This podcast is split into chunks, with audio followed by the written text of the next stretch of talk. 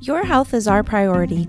Each series, it's our goal to make sure that we provide you with experts and guests that offer multiple perspectives so that you feel supported, empowered, and less alone. Like the work we do? Buy us a cup of coffee. Or tea. You can leave us a tip over at ko-fi.com slash the hip podcast, which is ko-fi.com slash the HIP podcast, or with the link in our show notes. When you buy us a cup of coffee, you not only support the work we do, but also gain access to early releases and downloadable resources. Again, that's ko-fi.com slash the hip podcast.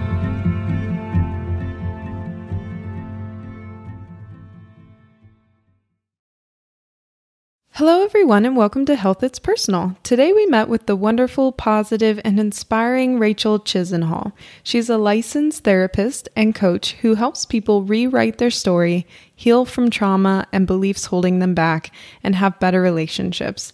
We love her Instagram, Therapy with Rach, as a great spot to find resources and spot on information on mental health. And we're so thankful that she joined us today to share all of her wonderful wisdom to help us better understand and support those with depression. Yeah, it's such a great introduction to kind of experiencing and expressing your own thoughts and feelings about depression, whether it's for your own mental health or for supporting someone else that you care about. And it's really exciting because Karen actually has been following her on Instagram for a long time, and we've been trying to collaborate with her for so long, and we finally got to do it. Yeah, it's really cool. She is really inspiring and spot on with her wisdom and she just gets it and it's and she's also really fun and interesting to talk to. Um we started our depression series with the fabulous doctors Bonnie Kaplan and Julia Rucklidge and they explained to us how the nutrients that we get kind of impact our mental health. And that was so amazing to hear and think about. But it's really next level type of thinking. I mean, it's really basic as far as like mm-hmm. what you eat makes you feel better but it was you know it was a little bit m- more to consider. But i love that she just really like broke down like this is what depression is and this is how it's related to anxiety and these are the ways that you can talk to people. And it was just really practical and awesome advice. Yeah, if you're looking to learn more about depression and reflect on your own mental health, this is a great place to start. And I loved that we focused on so many practical things that we can do. Uh, and sometimes that means not having the answer, whether it's, you know, I don't know what I need or I don't know what I'm feeling. But the fact that we're kind of putting that into motion, we're talking about it or thinking about it, um, we're giving it a voice. Um, same thing for if you're supporting someone. Uh, maybe they don't know what they need and you don't know how to help them or understand, but giving them that space, just letting them know that you're there should they need anything um, is, you know, the way to go instead of trying to solve everything for them or tell them, you know, well, this worked for me. This is how I experienced that. Um, instead of doing any of those things, it's just if you can think of anything that you need, please let me know. And I just love those little tips because it helps so much. Yeah, I love the neutral statement I noticed Mm-hmm. or I notice. I notice that you've been a little bit more tired this week or I notice that you seem a little stressed out about your schoolwork or you know whatever those things are it's it's not judgmental it's just an observation and it gives people the opportunity to um, respond and maybe share and like you said sean give a voice to how they're feeling I do that for myself too when I'm not sure what's going on or if I notice something, I'm like, even I don't say it out loud, but You're like, "Sean?" in my head, I'm like, I noticed this thing. yeah I noticed I'm feeling tense about this. Yeah, well, and also, you know, we didn't talk about this in this episode, but we've definitely had these discussions where our mental health impacts our physical health. And I know a lot of times I will reflect inward and go, oh, I'm noticing that I'm having these physical symptoms. What is contributing to that? Mm-hmm. And it's often something that I need to take care of with my mental health. It's like our episode with Rita Glenn when she said, you know, be a detective. You can be a detective for someone else or for yourself. I loved seeing all those memes and tweets about like me and then my therapist. Yeah. yeah. Yeah. Who therapizes the therapist? and like everyone's like, my therapist like used me as their therapist today. Yeah. It's always funny when I'm on with my therapist and I'm like, "Hey, how you doing?" and she's like, "I'm okay." And I'm like, "All right. Back to me." oh, it's the opposite for me. I never want to talk about myself. So I'm always like, hey, how's it going? How have you been feeling? You know, are the twins growing? And then like 15 minutes in, she's like, Karen. Yes. I just saw yesterday there was this big thread on Twitter of all these um, these young ladies who are like, my therapist's like seeing through my tactics, and the others are like, I need a therapist who knows my bullshit. yeah. They need to see through my tactics. It's hard for some people to imagine talking to a stranger. Like I'm so comfortable talking to a stranger about my problems because it's so it's just so much easier and it actually helps, you know, obviously. Um, you can actually say what you're thinking. I mentioned that a little bit in the episode about how it can feel kind of daunting choosing a therapist. And also, once you do that first conversation, takes a bit. And then if you don't feel like it went great thinking about having to choose someone else, you really get comfortable so much faster than you could possibly imagine. And if you are well suited, um, it's the greatest relationship. And it's definitely annoying when you have to try someone out and it doesn't quite work and then you have to do another one and you have to relay all of that information again to them. But I remember there was a time I was going through that in Sydney and I love talking to a stranger about my problems. It just takes a couple of sessions to tell all the stories and get to, you know, get started. And I jump right in. But I remember I had like three back to back sessions with different therapists to find the right one. And I, I, just sat, would sit down and be like, okay, so this happened five years ago that led to this. And then this happened. And this is how I felt about it. And then I had this, you know, depressive phase. And then this happened. And then, you know, and here we are. So let's just go. let's get started. Sufficient. it's so scary and sometimes there's trust issues and sometimes they lose our trust and we just have to remember you have to find the right fit and you might have to go through a struggle sometimes you luck out and you find the perfect person but um, you know not everyone is suited to work with you or with each other. So i think it's important to just remember even in that process once you make that big step of going to therapy it might be some growth you know there might be some growth in, involved there too in finding the right fit. Yeah, if you don't feel the connection right out the gate or even like after a couple times, that's not you know, you want to make sure you find someone that you feel comfortable talking to because even if maybe not right now you're not going through a really challenging time, um, someday down the road you will be, and you want to have a person that you feel great about there with you. And I have so many friends who have uh, broken up with their therapists or they go as far as they can with that particular therapist because that's their special specialty right um, they're really good in this one area but maybe they've had enough growth there and so they need to find someone else who specializes in another area so i think it's totally valid um, to just remain flexible and open and therapists all understand this too. So, you know, they have an open mind. And if you can have an open mind, it's at least worth giving a try. And what I love about Rachel is she just has such an open and positive attitude. And so please, everyone, grab a cup of tea and enjoy. Health is harmony. When you're aligned to everything you believe in, is when you feel that harmony and you feel peace. Trying to get to the root cause of things. There is just so much to learn. Can you be present in those moments in your life that mean the most? Because health, it's personal. Welcome, Rachel. You're a licensed marriage and family therapist. You specialize in working with women and young girls who struggle with their relationship with food. And you're also a certified parent child interaction therapist. And you work with teens and young adults facing anxiety and depression. This is really important work. What are the rewards of working with this group? Oh my goodness, probably more than I could come up with um, in just one podcast. But I just feel so honored actually and really fortunate that I essentially a lot of my job is getting to hear people's stories. I just love that. I feel really lucky that that is something I made a career out of and can go to school for to get um, the clinical part in as well. And yeah, I, re- I love that part of my job is is hearing their stories. This is such important work. And something that I know we'd love to do is kind of just dive right into the science.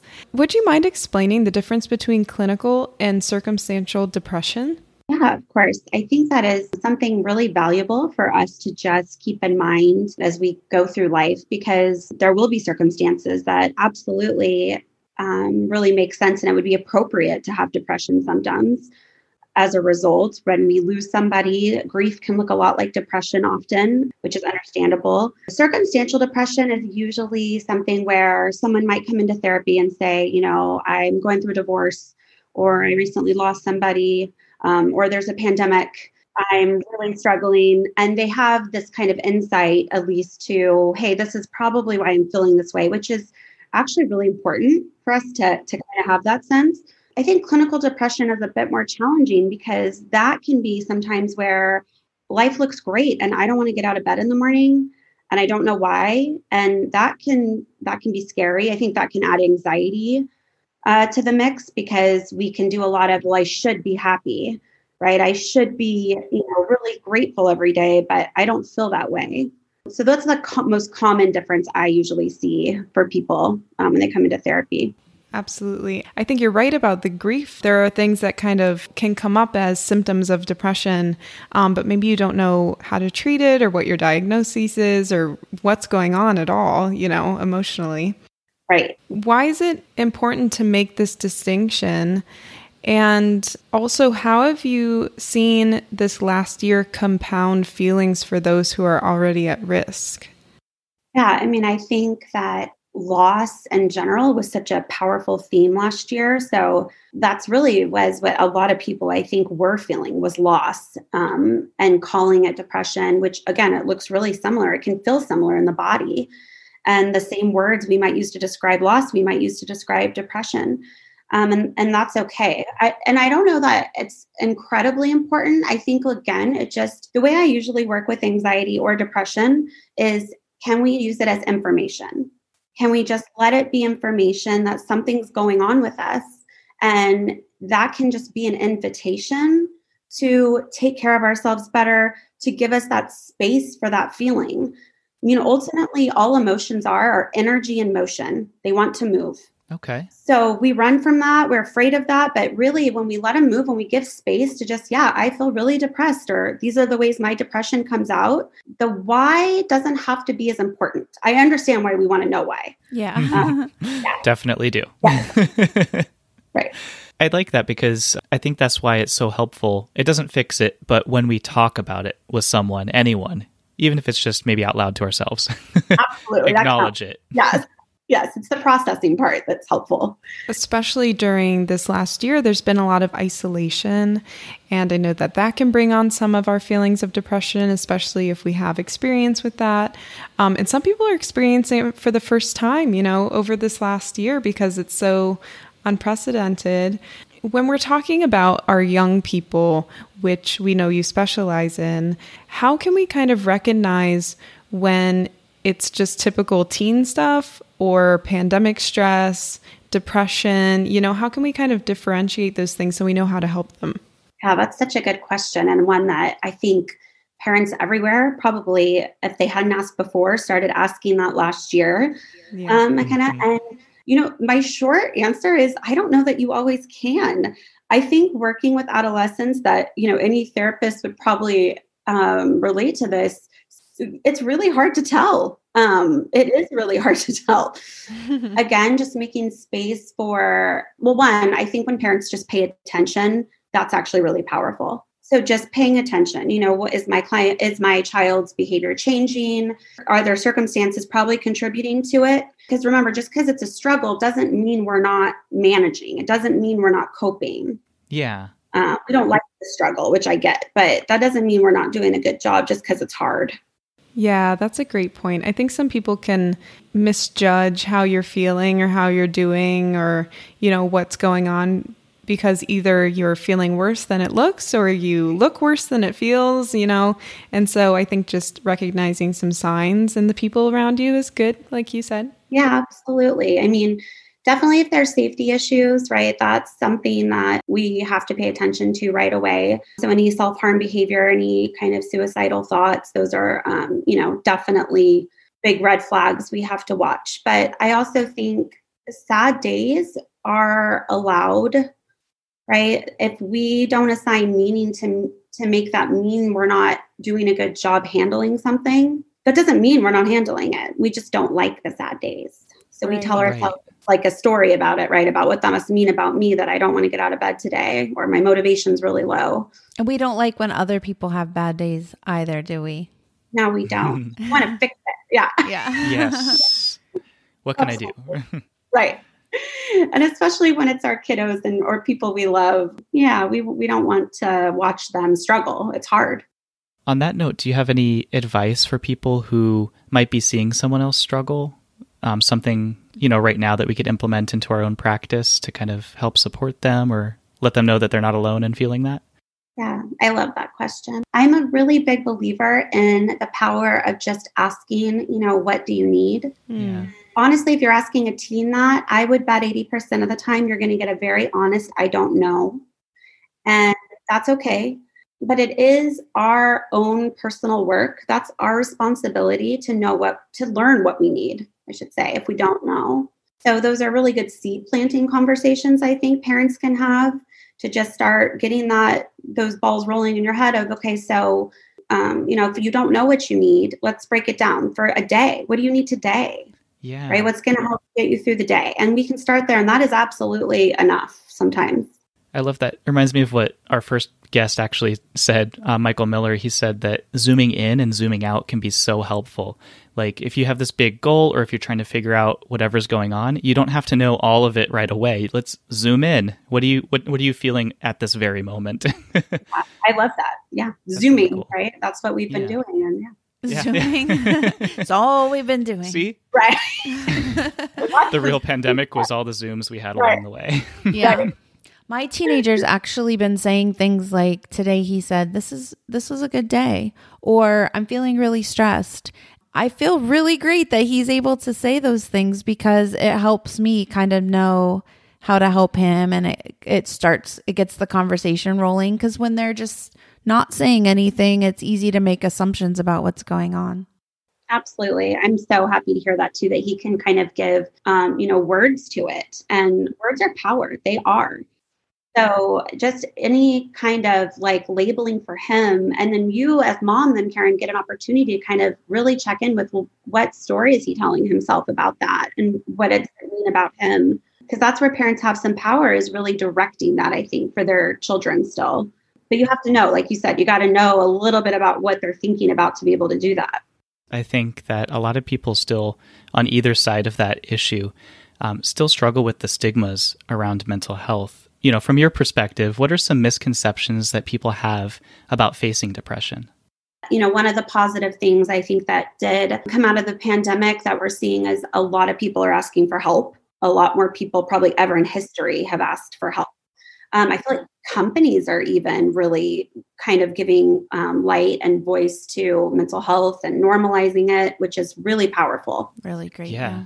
One of the biggest misconceptions I think is that we can almost kind of will ourselves out of, um, you know, especially clinical depression Yes. which I really understand the appeal of that and, and the positive intention, even of wanting to encourage a loved one um, to get better. But that toxic positivity kind of has been getting a lot of buzz, big buzzwords lately. I notice on social media too. And what happens then is it ends up not being as helpful as we intended to be because the sense is, well, something must be wrong with me that my gratitude list in the morning isn't enough right now to, you know, make me feel better. And gratitude lists are great.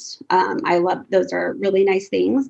But there is space for I can be grateful and have depression. Yeah. I Yeah. can do anything and have depression. Yeah. Right, exactly. I can brush my teeth and have depression. Chew and walk. True. right. So that powerful word and, you know, and just making space for that, you know, and understanding that just because somebody is struggling with depression doesn't mean they aren't trying to get better. They might be trying really hard actually. we contain multitudes. We are multifaceted. We can have all of these things going on at once. Yeah. Dr. Becky Kennedy and our parenting series is a big supporter of two things are true. You know, two things are true. This is true and this is true. And and now what? You know, what do we do with that information? I love that. I think that can be so powerful when we are judging ourselves for how we feel. And we feel sometimes like we have to pick right? Um, I saw that during the pandemic so much. People would come in with so many anxiety and depression symptoms and say, well, I shouldn't feel this way because I still have a job. Yeah. Right. Or I haven't lost anyone to COVID. And I, I thought, wow, that's your criteria. You're not allowed to have any other struggles because you still have a job. Um, that, that, that feels unfair. It sounds a little out there, but I think we've probably all kind of felt that way. You know, like I'm not suffering like other people are suffering. Therefore, the survivor's guilt. Yes. I think that's a big thing. Right. And that's valid. And the ambiguous loss that we're all feeling too about the things that we haven't truly lost, but we have. Right. It's there was weird. so much comparing losses, right? I mean, I would have somebody come in who was just heartbroken she wasn't going to do her graduation, right? Or senior that worked so hard, really shaming herself for feeling that loss because she's like, well, my other friend, you know, her grandma died of COVID. And well, of course, that's maybe more of a significant loss in a way. It certainly doesn't mean she wasn't feeling lost. right. Right. And on, on that note, you had kind of mentioned feeling depressed and anxious. Uh, would you mind talking a little bit more about how those are related?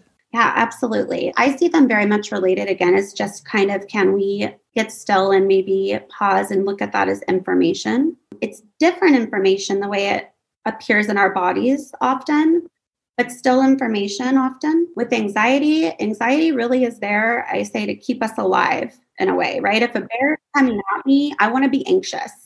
Yes. Right? I want to know my I want my reptile brain just in full full mode of run, get out of there. You need to be anxious. And I think sometimes for depression for a lot of people is also maybe a bit of an inner knowing we're not listening to in some way for us. It can take more time to get there. We notice anxiety a bit quicker in our bodies than depression.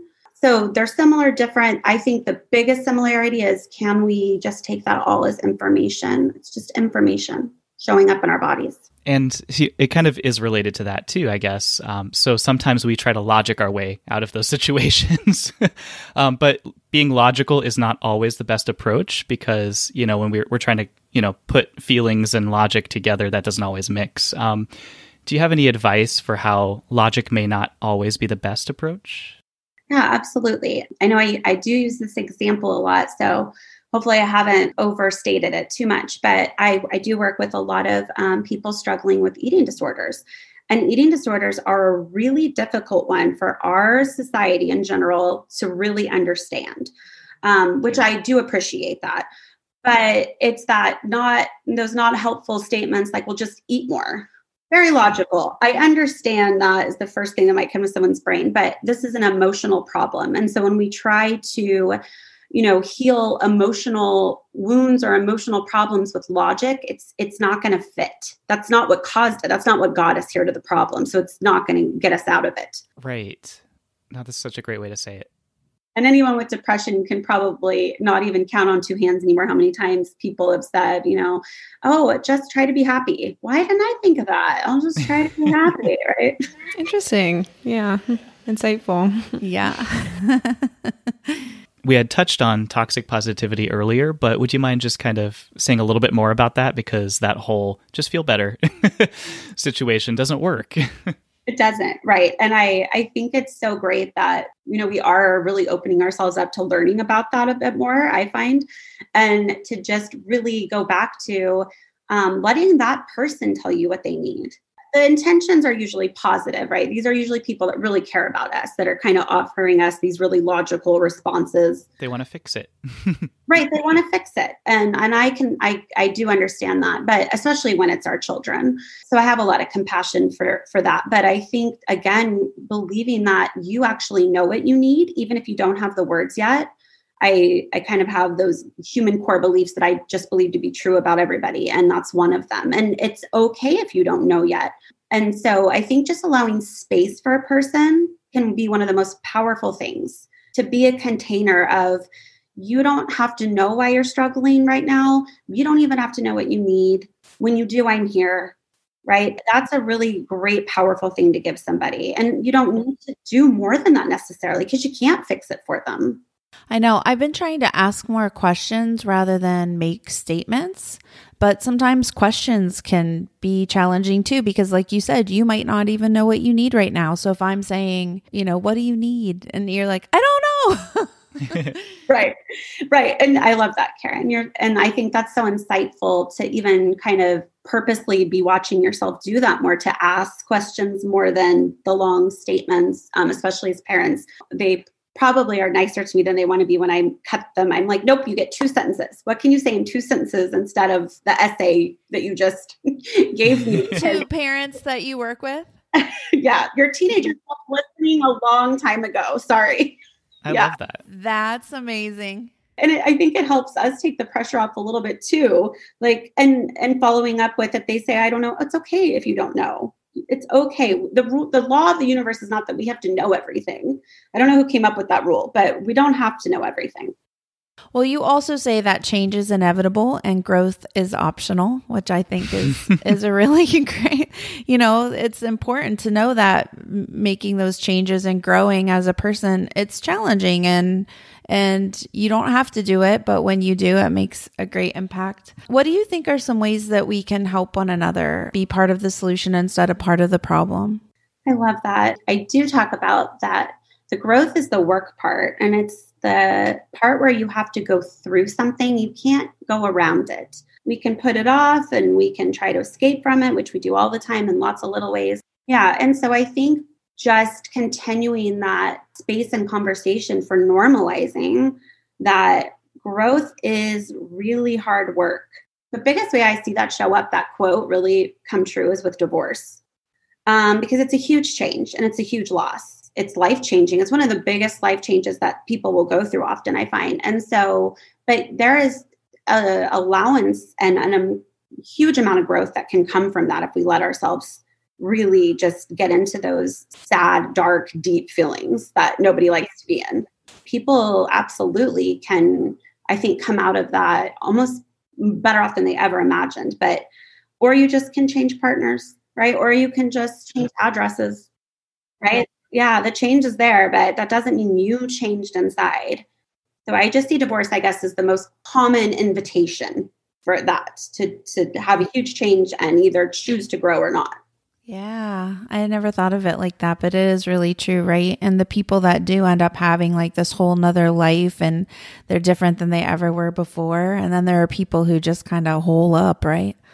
Well, as people who love someone facing mental health problems, you know, we want to help. So, how might we as parents help our young people if we know that they're really struggling? Especially for those of us who might not understand.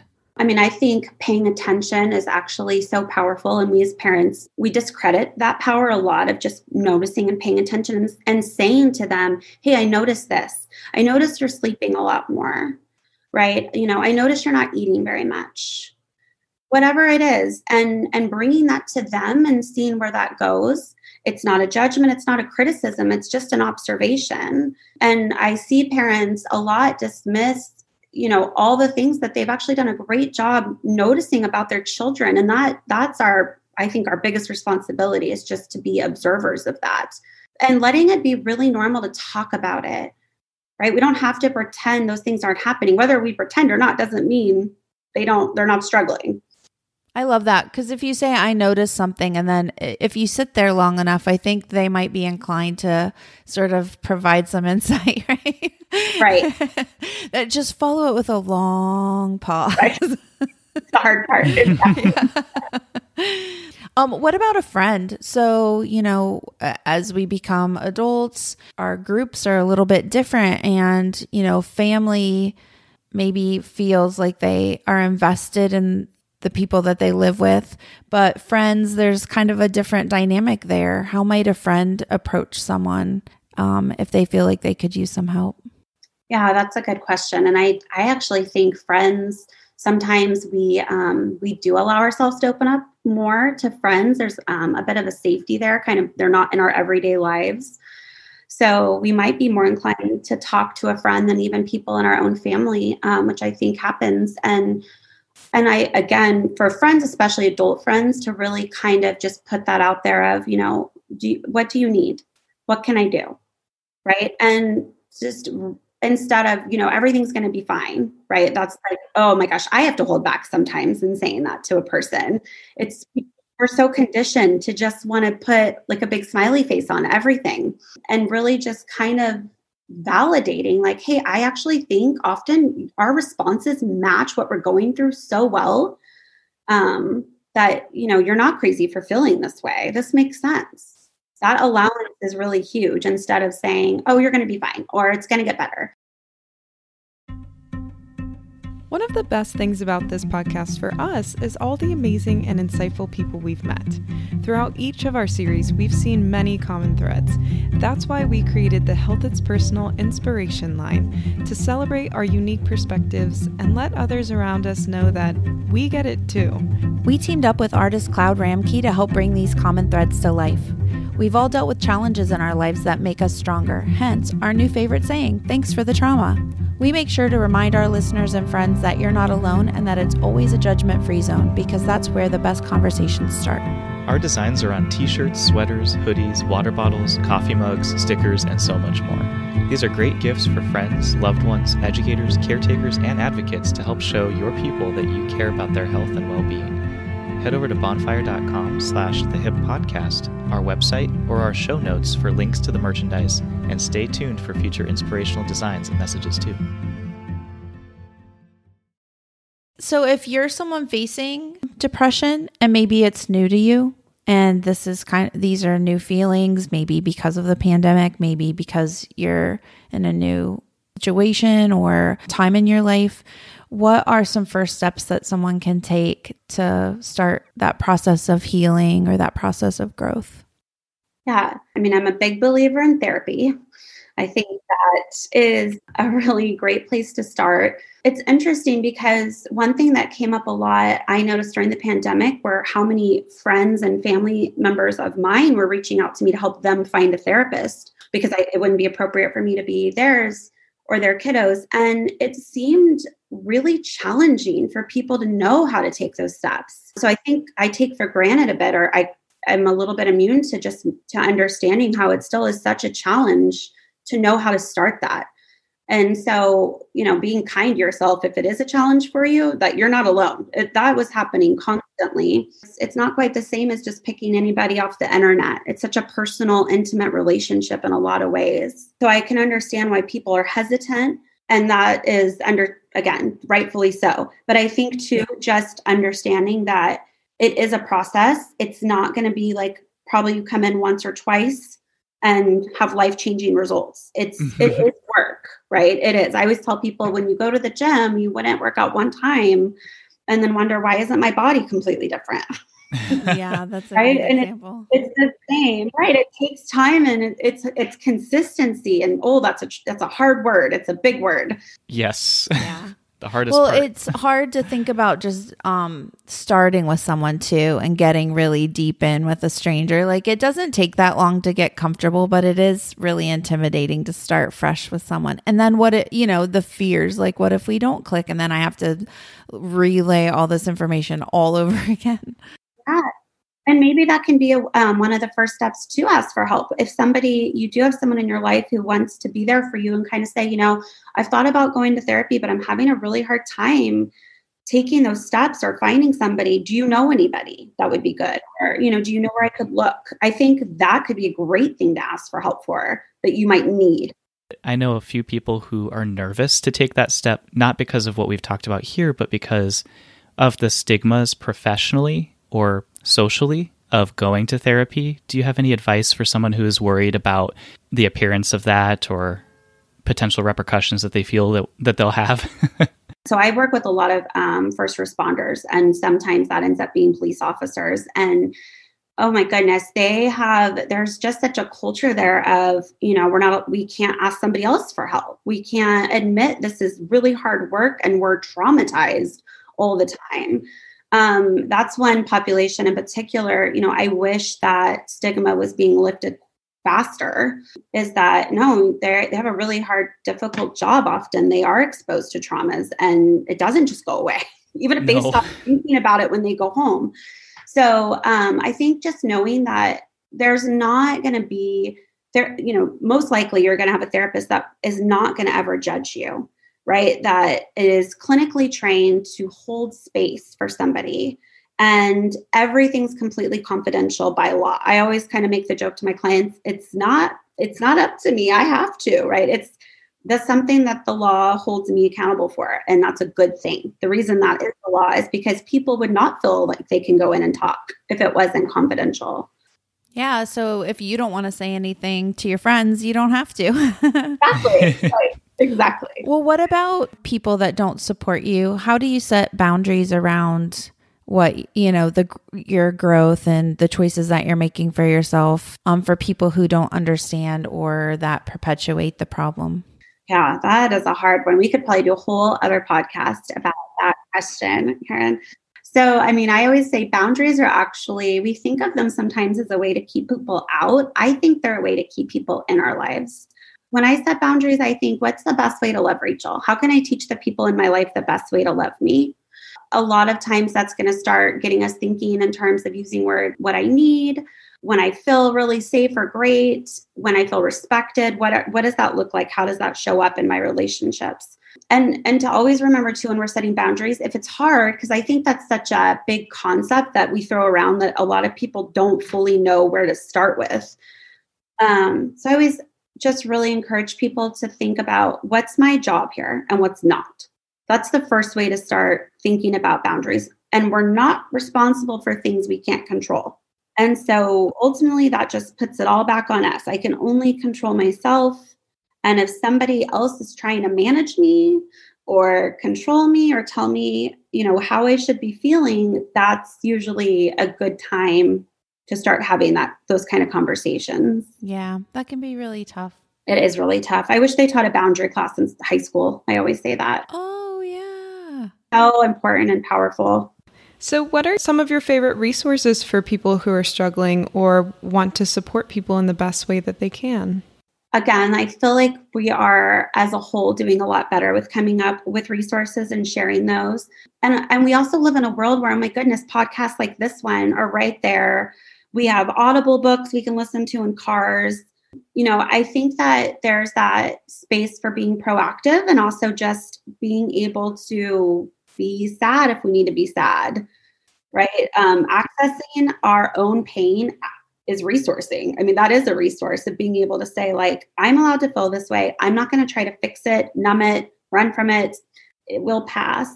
Asking for help. Ask your doctor for recommendations for a therapist or any resources. We have tons of suicidal hotlines now, which is amazing. We have text um, suicidal hotlines where you just only have to text, which is um, I used to do volunteer work for a suicide hotline here probably 12 years ago where there was no texting.